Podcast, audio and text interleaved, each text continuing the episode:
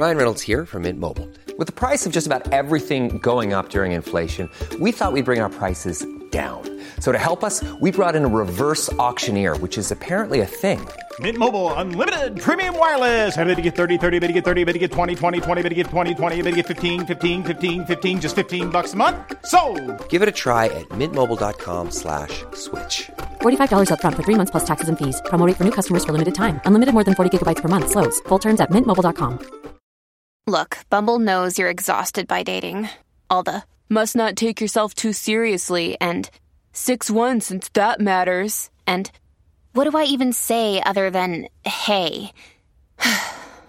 well, that's why they're introducing an all new Bumble with exciting features to make compatibility easier, starting the chat better, and dating safer. They've changed, so you don't have to. Download the new Bumble now. Hello and welcome to this Intelligence Squared podcast. I'm Farah Jasat. And before we go to this week's episode, I want to share some exciting news. We've recently launched Intelligence Squared Plus, a new digital subscription service for online events.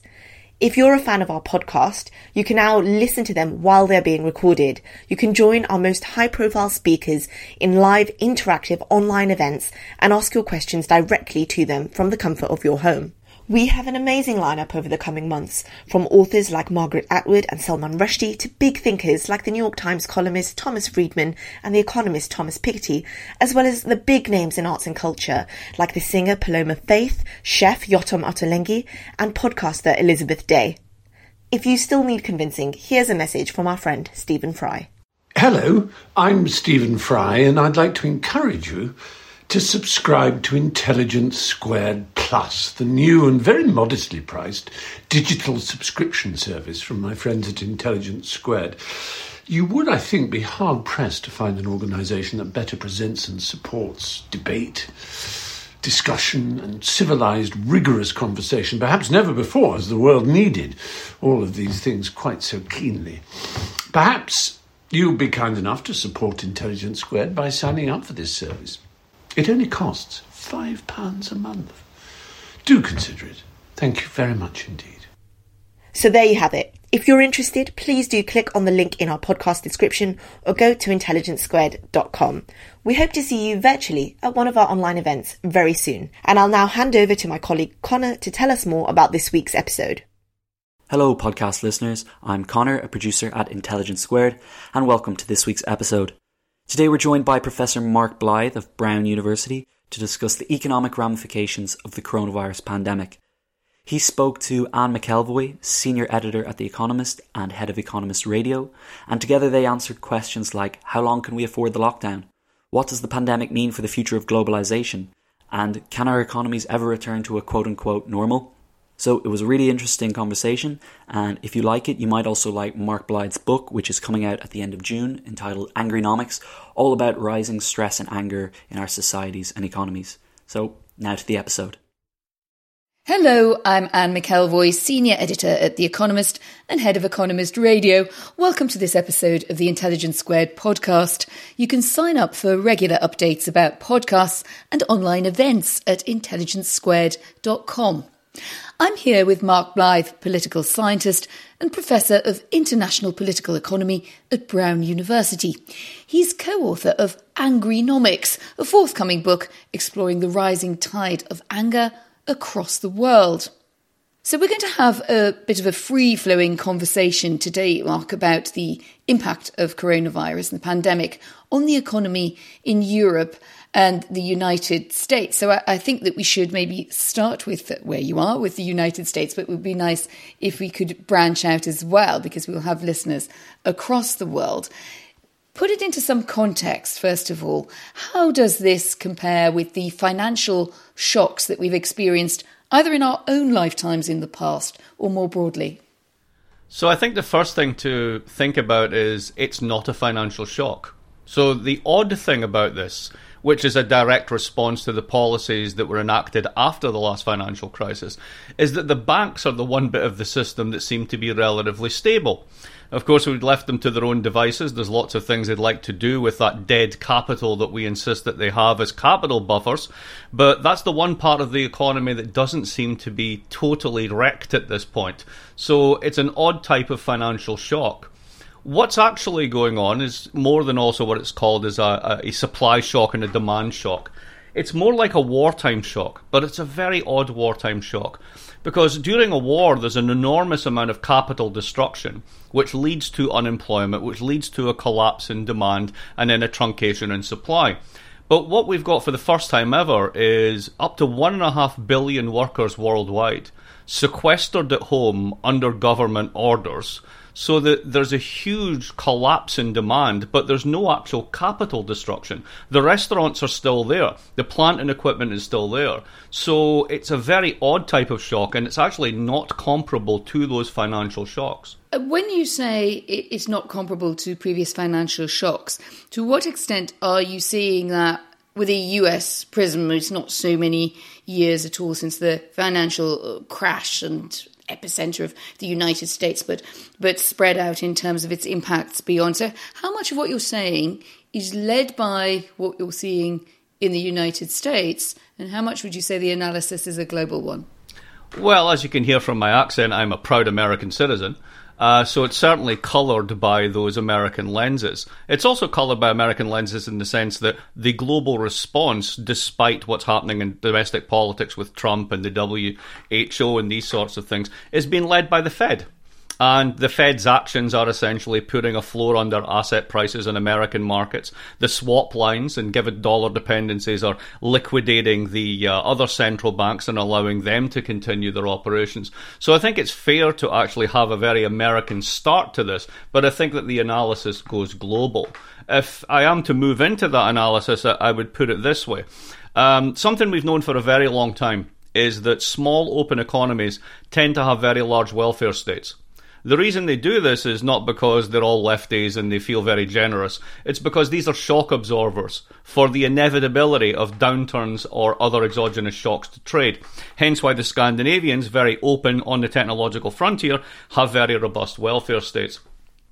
But what we've done under globalization over the past 20 years is to add another layer of complexity onto this. And if we think about globalization as the optimization of redundancy, getting rid of redundancy in systems so that you have just in time supply, global supply chains, so, all those sort redundancy, of things. Redundancy for those who haven't been sitting at the back of your seminars or spiritually at the back of your seminars. If you mean what the kind of uh, waste in the system, well, am I right? Yeah, not just waste in the system. You think about it this way: the, the, the British government capacity waste. Yeah, but more than that, the British government until recently measured the efficiency of the NHS by certain metrics. One of those metrics was the number of ICU beds you don't have. So essentially, redundancy is anything you're not using. From the point of view of an American bank, having capital buffers is redundant. That is to say, I could be putting that capital to use, I could be earning more profits. And we've moved through a society that basically has, if you're small, large domestic welfare states as shock absorbers, to everyone being enmeshed in a system that's very tightly coupled and which redundancies are seen as bad. Now, that's fine so long as everything's going fine, but when you get hit with an enormous shock like this, that suddenly becomes a problem. Right. So let's talk about the way that that impacts on the response to the crisis, because it might say, well, in that case, you have to be prepared for everything and you would endlessly be bogging yourself down with capacity. And there might be arguments for that, but there have to be some limitations on it as well. Mm-hmm. Where would you see the US policy response leading now. We know uh, the Fed leads the responses, if you like, the kind of formal global lead in some ways uh, uh, on on the response in terms of the economy and banking. But what do you reckon to the response that you're seeing? Is it the right one? I think it's moving in the right direction, and it's very interesting to contrast the British government's position now as opposed to 10 years ago when they faced the financial shock. The response then with Osborne and Cameron was um, a decision to go with uh, budget tightening, cutting budgets, sweating about the debt and the deficits. And this time around, the realization is with essentially the entire economy 80% or so being dependent on consumption. If you lock up at consumption, the one thing you have to do is make sure the wages are still paid. So that's a complete policy turnaround that you see in the British space. The American space, there's bits of that. It's more skewed towards bailing corporates and putting a floor under asset prices.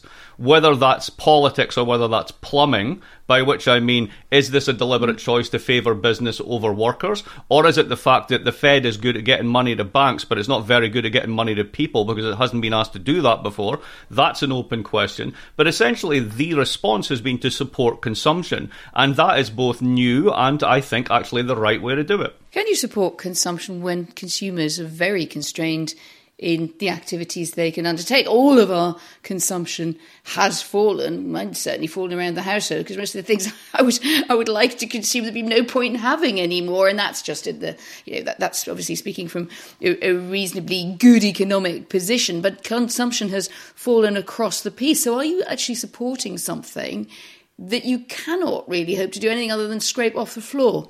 I think that's a perfectly valid way of looking at it because let's do the counterfactual if you didn't do this, then there'd be literally no point in trying to bail corporations because there would be nothing there for them to, if you will, uh, to sell to. There would be no underlying demand. So it may be scraping off the floor, but at least it's a floor in that regard.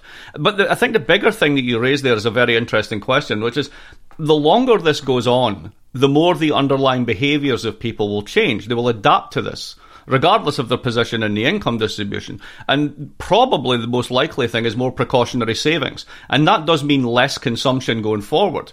If we then tack that into a world in which large type events such as soccer matches, the theatre, etc., now become problematic, nobody really wants to get on a cruise liner anymore. God knows why the Americans decided to bail out that industry. That makes no sense whatsoever. Then those things come together to produce a world which is a much lower sort of equilibrium rate of consumption. And that's very important going forward. So the longer we're in this position, the more I think the behaviour shifts down exactly as you're saying. And that's a really interesting point. The longer we're in this position, as, as you've just said. So, how long do you think we'll be in this position? And what would you personally support if your view is that you can support uh, consumption and you can support those at the sharp end of this crisis economically? how long do you think you can continue to do so without having to prod people towards uh, the exit strategy that uh, uh perhaps a, uh, uh, a, lot of people in the, the health world have warned against getting too far ahead of ourselves about? Yeah, and that's the real trade off. Essentially, when you look at the profile of this virus and lots of other viruses, apparently they basically have the same kind of function over time. That is to say, there's a long, slow run up and then there's an exponential phase. And what we do with social distancing and all the rest of it is essentially push down the amplitude of that curve, but then it lasts longer in time.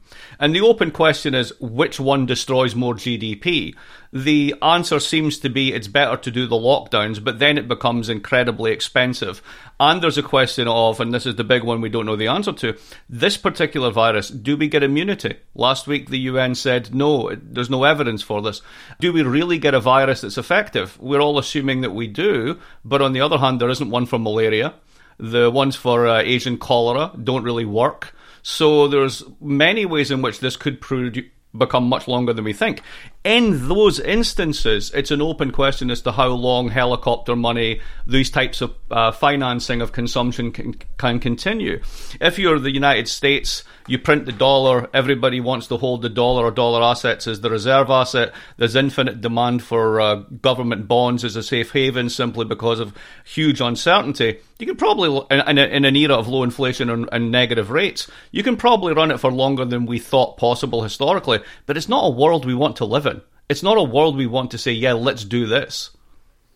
Well, it isn't a world we want to live in, and we wouldn't have chosen to be here. And surely that's, I suppose, that's one of the differences with financial crisis 2007 8 where you had a lot of a blame game because it was in the end it was kind of economic actors it was banks it was economic actors it was policymakers governments. You could point fingers. Now a fair bit of finger pointing goes on around uh, coronavirus and will continue to do so.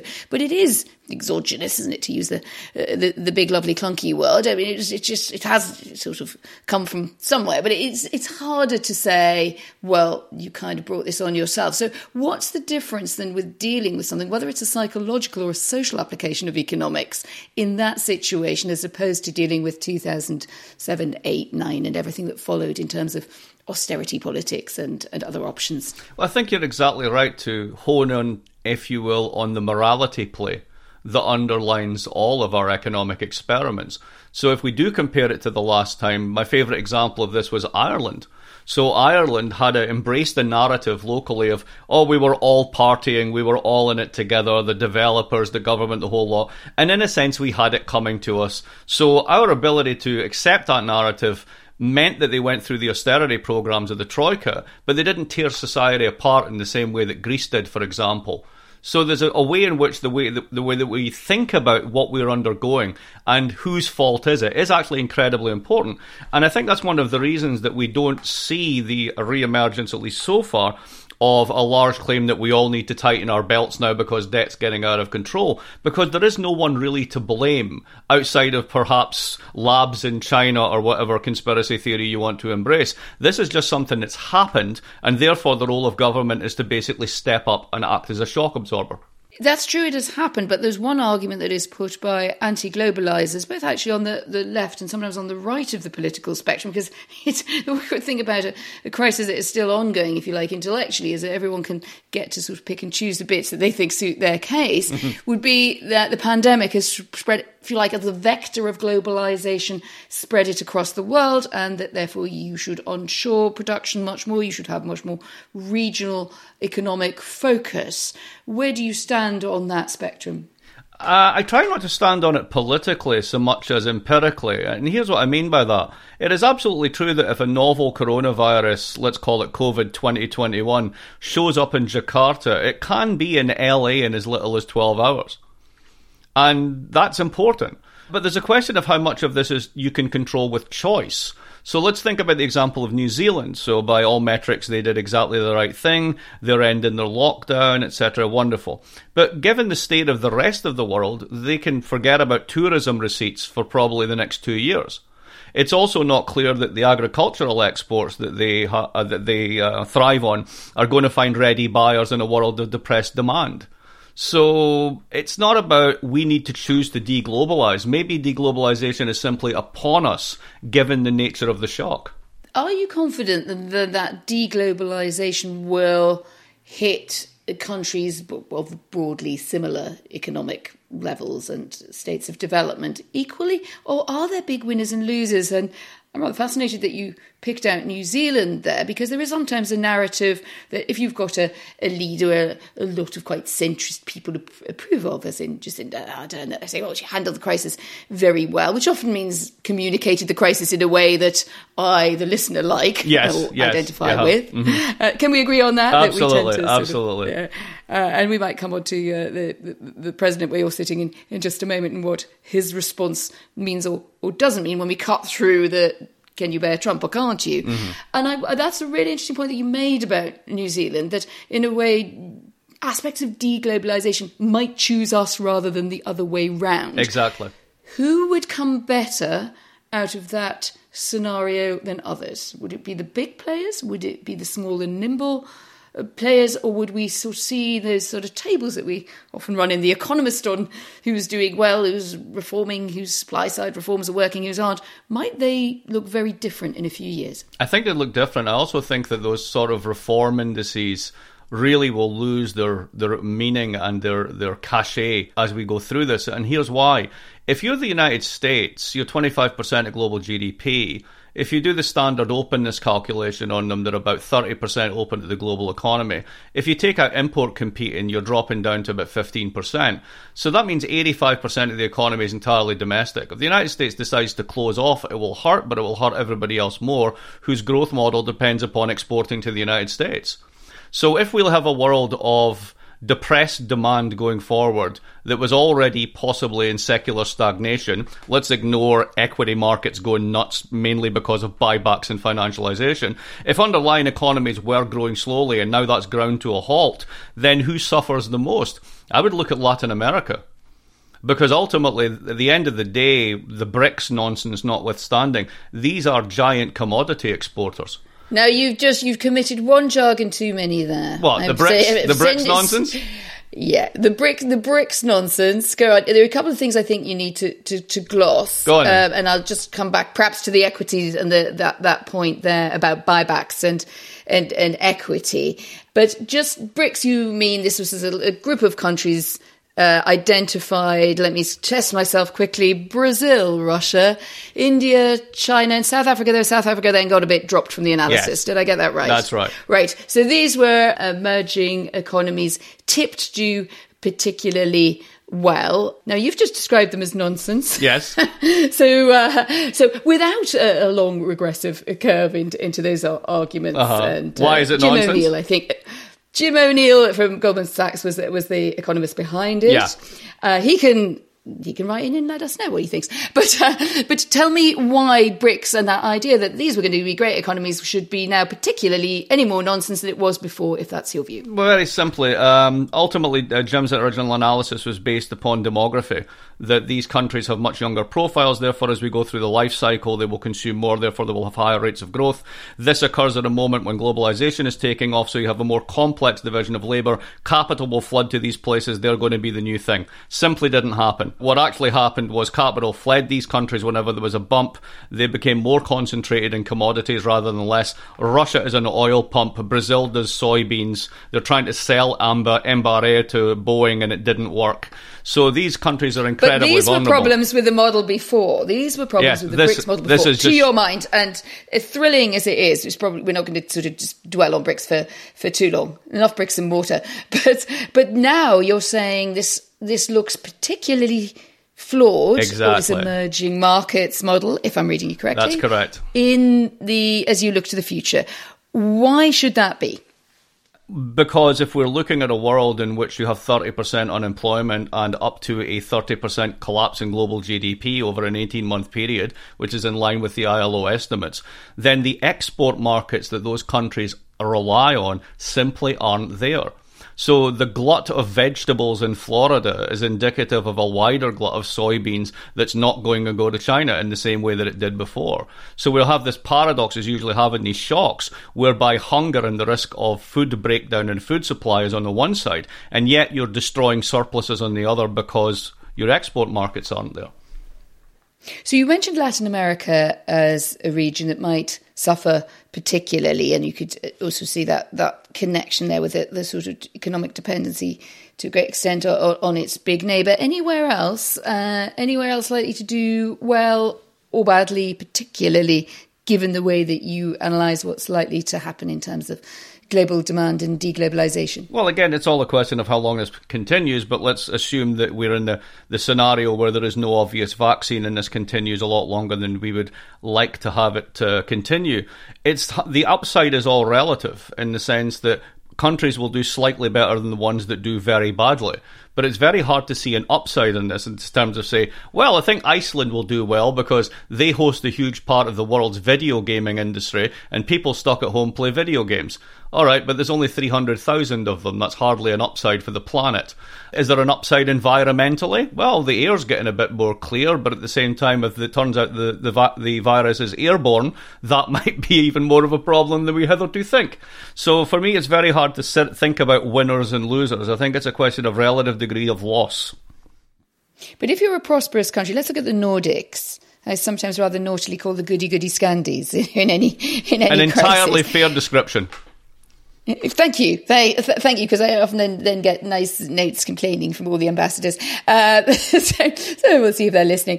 But there's an example: prosperous countries, good welfare, welfare systems, uh, as you described, sitting on the map, or at least the way that most people travel. And if you look at travel routes around the world, and particularly business routes, certainly they have had a high amount of business travel. But you know, in its sense, you don't always feel that you have to go to Stockholm to sort of Stockholm will come to you, sort of thing. So are you in a good position if you are somewhere, if you like, off that, off the main routes of travel and you're not got that sort of relentless China, US, transatlantic, London perhaps uh, also has looked particularly vulnerable to that. There is a view that that's one reason why the death rate has been less in some countries which might otherwise be seen as comparable. Yeah, I think that's entirely the case. One of the uh, biggest correlates with the death rate, or rather the inverse of the death rate, is the degree of social trust which is highest in the Scandinavian countries. Hence, Sweden's lockdown is essentially a lockdown, but it's a voluntary lockdown. And they're able to do this because there's both a belief in science and also a faith in the state and public trust. So I think that that's absolutely correct. Where they're a bit more vulnerable, though, is if we think about how Sweden grows, how Sweden pays for its big welfare state, is it's an export dependent economy and always has been. So again, if there's a downturn in the sectors in which it exports, which is high tech engineering, but increasingly uh, services, software, those types of goods, then they could be in trouble. But if at the same time one of the upsides to this if it is an upside, is the emergence of a much deeper digital economy, then certain Swedish sectors could be very advantaged by that. So maybe there is an upside rather than just relative decline. Now, what about China, America? Had this not happened, I would guess I would be putting you on the, the, show today and talking about the global economy. We might have started with what's the state of the great trade war, the standoff, the tariff conflict uh, between China and America. Is it is it coming or going? Which is always the, the question that I always ask our correspondents before they go, go into the weeds. How does what is happening here and the fact that the virus originated in China, and that has led to quite some hot air. But I think also it would be fair to say it probably has increased some levels of, of distrust around China in the world. What do you think that is going to mean in terms of that trade standoff? It hasn't made it any better, but I'm in the camp that says that this was baked into the cake before Trump even got there. A very simple way to think about this is about 20% the capitalization of American equity markets are the big digital corporations. And if you think about the profits of those corporations, they control them through the extraction of value in global value chains, all of which is backed up by a robust system of intellectual property rights. The problem the US has with China fundamentally is they don't like those property rights, they want them, and they're going to try and take them or at least subvert the standards. If you do that, then the, the, differential growth in your economy versus everyone else begins to slow down, and suddenly the US loses its edge. So I think that this is baked into the cake, regardless of who's in power. Trump makes it worse in the sense that at this point in time, deprived of a stock market to, dra- to brag about, his re election will basically be on identity politics, both domestically and internationally, and saying China, China, China over and over again is a large part of that. But it's not about that. Fundamentally, there are real structural factors underlying this conflict. When you mention equity markets there in that context, some of us might have been rather surprised to see the markets bouncing back. Now, obviously, it depends on the day that this podcast is consumed. There's one thing I've I've learned is one should should never say anything more than three hours' notice. Oh, the stock market's looking good today. Um, but it, there does seem to be a degree of robustness there. Can you explain it? Well, it might just be a dead cat bounce. If you go back to 2008 when uh, Bears, was it Lehman or Bear went bust? I think it was when Bear went bust. The market sort of adapted that and said, uh, oh, it's just one bad apple, it's fine. The rottenness has been purged from the system, we're great. And then the market continued up for, I think, two months after that before it really went into meltdown mode. So it could be there. It's also simply the fact that the Fed has said, I will buy everything. I'm buying ETFs. I'm buying junk bonds. So you can basically swap out whatever you've got for cash and then you can buy safe assets. So that will encourage people to get back into the market because it's better than holding cash. So uh, there are reasons for it to go up, but it's a big question, and I think it's one that we should think about more when you have a huge part of the world's labour supply under lockdown unemployment levels in some countries greater than the Great Depression, and the markets are going up. That doesn't sound right. If, if these markets are meant to be in any way connected to the economy that we live in, then that doesn't sound right. And you've been critical about some of that response, and that brings us back to this somewhat mysterious matter of, of buybacks. Uh, what do you mean by that? And as I understood a, a, piece that you wrote that came across as rather critical about this, you seem to be suggesting that in some ways corporates and investors were getting an undue amount of support. Could you just explain that a bit? Well, let's move from the support first to what a buyback is, right? So basically, once you've done the investments you want to do, you've paid the bills that you have to, you have free cash flow. If you're a company and the only thing you can think to do with your free cash flow rather than invest or try and develop new technologies or get ahead of the competition is to either hand back dividends or buy back your own shares, then you're probably a declining company. Adam Tooze posted a graph on Twitter, which you can find easily from his feed, that makes the claim that if you take out companies buying back their own shares, then basically the US stock market has been flat for the past 10 years. It's simply buying these things back. Now, why would we do this? Well, one of the things I was critical was was it turns out that 94%, I think it was, or maybe 96% of the free cash flow of the big four American airlines went into buybacks over an eight-year period. That cost 48 billion dollars. Rather than having 48 billion in cash, because cash is a bad thing for corporates to have given optimized balance sheets, they took those they, they took those they did this as buybacks. Well, they then got a 50 billion dollar bailout. So that seems to be basically basically, I win, taxpayers lose. Another version of what we saw in the financial crisis with leverage. Are you convinced that another president would have made a different decision? Or supported a different policy, I should say, because it's not really a, a direct decree decision, but it, it, it's a mood and a, a, support mechanism that you don't have to. No, I don't. I don't. But how much of this is Trump Trumponomics and how much no, of it is it, simply it, a call? It precedes Trumponomics. I mean, this this has been going on for a very long time since the original rule change on buybacks in 1982, but accelerating through the 90s and into the 2000s. Uh, the key thing, if you want to briefly get into it, is the, the metric of earnings per share. Uh, it's absolutely true that buying back your own stock doesn't boost the price except at the margin, but what it does do is concentrate those shareholdings so earnings per share goes up. If you're a CEO or other C suite member and you're compensated on earnings per share as a key metric, then why not do buybacks? It's so much easier than actually trying to invent real stuff and do real capitalism in the world. See, I think one reason that this crisis and the economic response to it puzzles some people watching Donald Trump's response is one they're not really sure if they a lot of perhaps people who don't like Donald Trump tend to be more vocal about it certainly on the coast of America and in, in Europe than those who might see uh, aspects of what he's doing as the right thing. To what extent is there a Trumponomics in the response, or is he, with all the distractions and all the noises off and all the bits that just make Donald Trump Donald Trump, simply doing what many other presidents would have done on supporting policies that many other presidents would have done. I think it's the case. I mean, essentially, the Treasury Secretary and the Fed are running the show. The Treasury Secretary seems to get on well with the Democratic leadership, which is why they've been able to actually get things through the Congress, which is quite unusual. To the extent that there's a distinct Trumponomics, it is to sound populist but then do massive tax cuts, which are skewed to the top. That's actually all he's really done economically. That and basically undermine some environmental regulations, and anything with Obama's signature must be obliterated. But in terms of a distinct Trumponomics. I don't think there is one.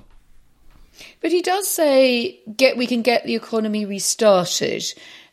You sounded as if you thought that the trade off of that in terms of deaths and particularly of older people might be falling on the wrong side of the balance sheet. It's not so much falling on the wrong side. I think it's an impossible counterfactual. So if you do what we're all doing, you destroy GDP. All right, let's assume that we don't do this. We just let it rip.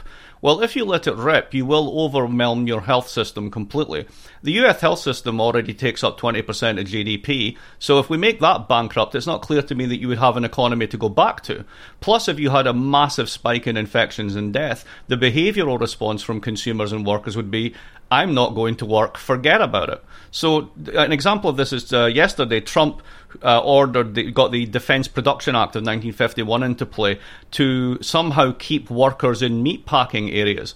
Meatpackers tend to be marginal employed, migrants, undocumented, and uh, they don't want to go to work. It's not clear to me how an executive order to make hamburger works. It's a very tantalising thought. We'll let leave our audience to mull on that. It's time for a quick break.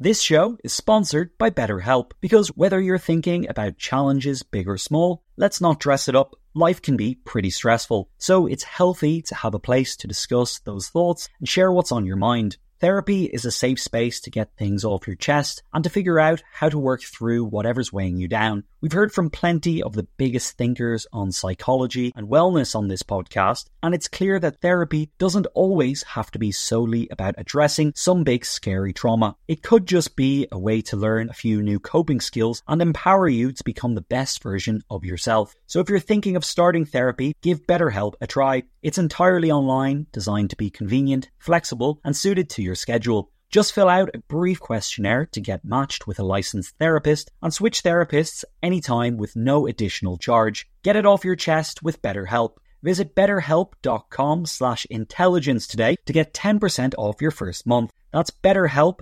H-E-L-P dot com slash intelligence. The events calendar is filling up here at Intelligence Squared, and to create each one, we obviously rely on some brilliant guests and onstage talent. But behind the scenes, there's also a producer, a production team, and the budget in the mix too. You've got to keep an eye on all of that stuff in one place. NetSuite is the number one cloud financial system, bringing accounting, financial management, inventory, and HR into one platform, slashing manual tasks and errors. And you can cut the cost of maintaining multiple systems because it's super easy to get started. NetSuite exists in the cloud, you see, no hardware needed. So you're cutting IT costs too. That's why over 37,000 companies have already made the move. And now, by popular demand, NetSuite has extended its one of a kind flexible financing program for a few more weeks. Head to netsuite.com slash squared. That's netsuite.com slash squared. netsuite.com slash squared. Hello, I'm Farah Jassat from Intelligence Squared. I hope you're enjoying this episode. Before we get back to it, I'd like to encourage you, our loyal podcast listeners, to subscribe to Intelligence Squared Plus, our new subscription service for online interactive events. Intelligence Squared brings together the world's top thought leaders and opinion formers, from Margaret Atwood, Thomas Friedman, and Salman Rushdie to Mehdi Hasan, Bernardine Evaristo, and Elizabeth Day. Join us and take part in these exclusive online events where you can ask your questions directly to our speakers. It's only £5 a month and you get the first month completely free. Please do consider supporting Intelligence Squared and subscribe now by clicking the link in our podcast description. Thank you so much. Welcome back. I'm here with Mark Blyth, political scientist at Brown University, and we're delving into what the aftermath of COVID might look like He's author of a forthcoming book called Angrynomics.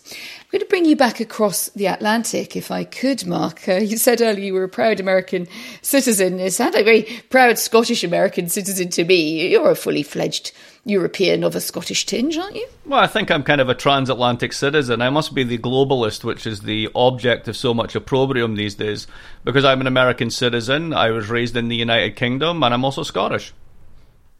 You're everything. You're overlapping identities in one glorious uh, package. And the reason I'm bringing you back, other than to uh, refer to your Scottish origins, is that I'd like to talk to you a bit more about Europe and the policy response in Europe, what it means for a continent that isn't itself divided and perhaps presents that in a way that sometimes seems a, a bit quieter than uh, the United States and its more raucous divisions, but has been certainly is more divided between East and West, North and South than it was.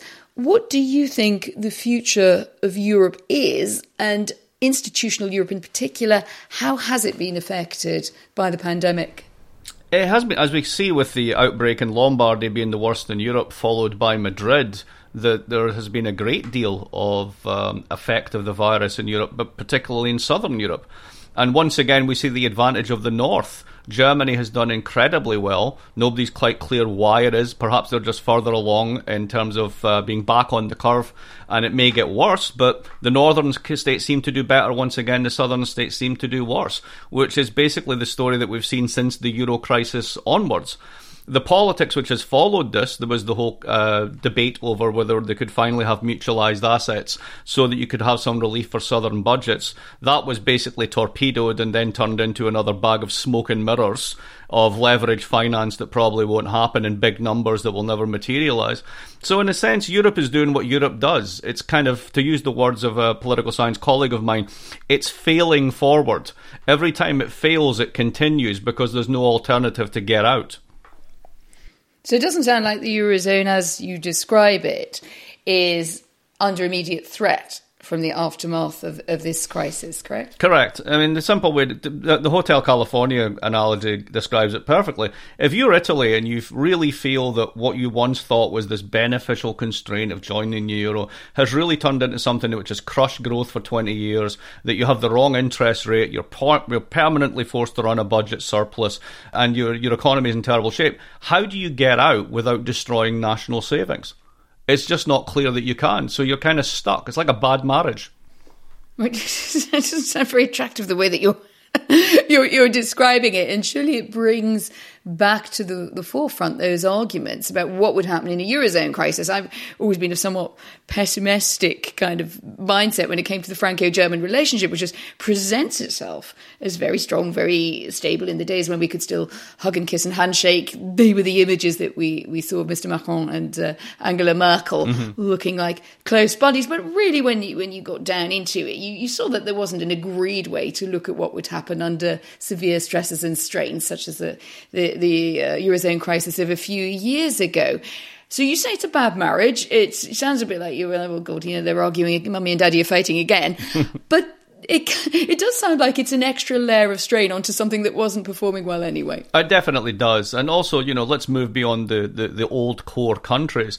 Last week, the president of Serbia came out and said, uh, "I'm I'm not quoting, I'm paraphrasing. There's no such thing as the EU. It's a joke. There's no solidarity. If I'm going to give thanks to anyone, it's to President Xi."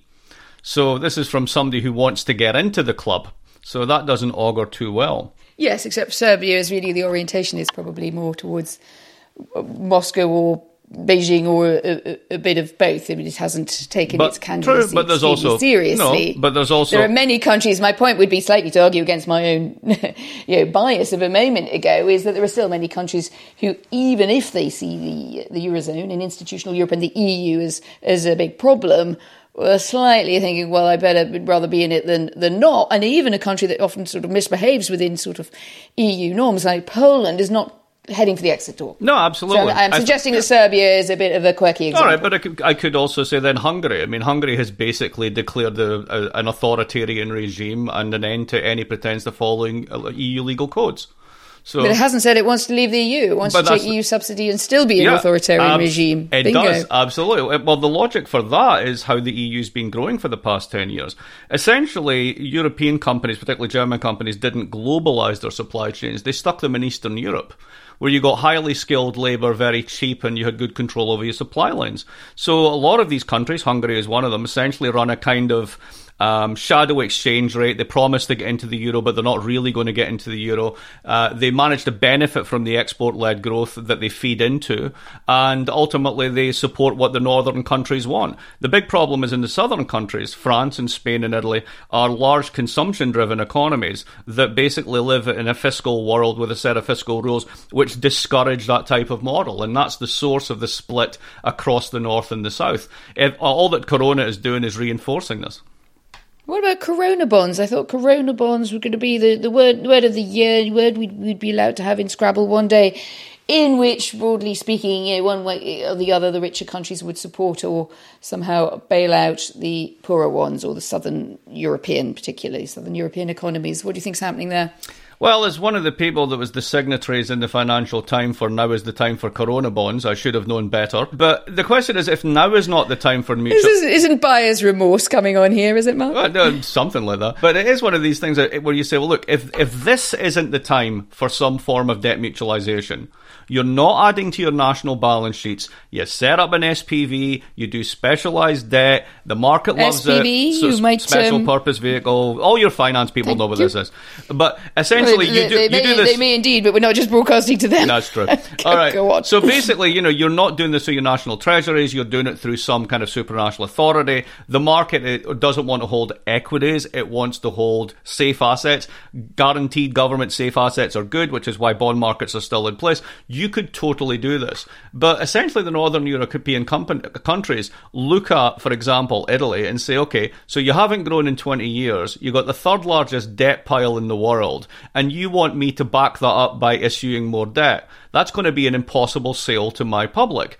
And in fact, the politics of these northern countries have been such that they've used that as a, a way of justifying what they've done over the past 10 years. So it's going to almost politically impossible for them to flip now and say, yeah, let's have more debt and let's help out the southerners. So, you know, they're kind of stuck, unfortunately, and that's that. That's that. Uh, this is going to go down well when it's when it's heard in uh, Rome and uh, Madrid. What about Brexit and the trade deal talks? We're in seem to be back as to some extent everything has changed, and to some extent very little seems to have Yeah. changed. We're back in in that uncomfortable game. Partly it's sort of a mixture of footsie and, and moving forwards to something, but never quite getting there that we saw uh, with the British government and uh, Michel Barnier, the chief negotiator, each saying they were still too far apart and Yes. each blaming the other. What's your hunch here? Does this situation and the fact when we get back to economic activity, there's going to be some, shall we say, some desperation to to export and particularly not to have any more friction than we need in the system? Does that actually help Britain get its deal uh, across the line? it's I would put this in, a, in an even bigger frame, which is if we have eighteen months to two years of lockdowns, corona, mass unemployment, government subsidies, etc. Does anyone even really care about Brexit at this point? Beyond the people who really, really care about Brexit at this point, Well, you have to care about it in terms of a trade deal, don't you? Whether you do or not. And I'm sort of, uh, But then you, you know, could- sort of taking t- Right, but- the decision to avoid kind of the, the Brexit wars conversation because you know why refight something that people have got their positions on pretty clearly. But what about the deal itself? I mean, something has to happen. It's there on paper. It's got all those. complexifications exactly. about about uh, the the North uh, the, the Northern Ireland border, etc. But something has to happen or not happen. So I suppose I'm really asking for your hunch on whether it, it means, as you say, only the obsessives care and the deal goes across the line, or that the EU has to sort of dig in and hold on to positions that it came up with before. I don't think the EU has to hold on, and I think that no, it's in no one's interest to do stupid stuff, to quote the Obama doctrine, and that still holds, I think, in intra-European dealings. But I think there's a kind of Zeno's paradox on this. Every time you take a step forward, you still have half a step to go. And every time you take half a step, you still have a quarter step to go. And eventually, you could be really close, but never actually get there. And that might be uh, it wouldn't be untypical for the British or for the Europeans to use fudge as an end game.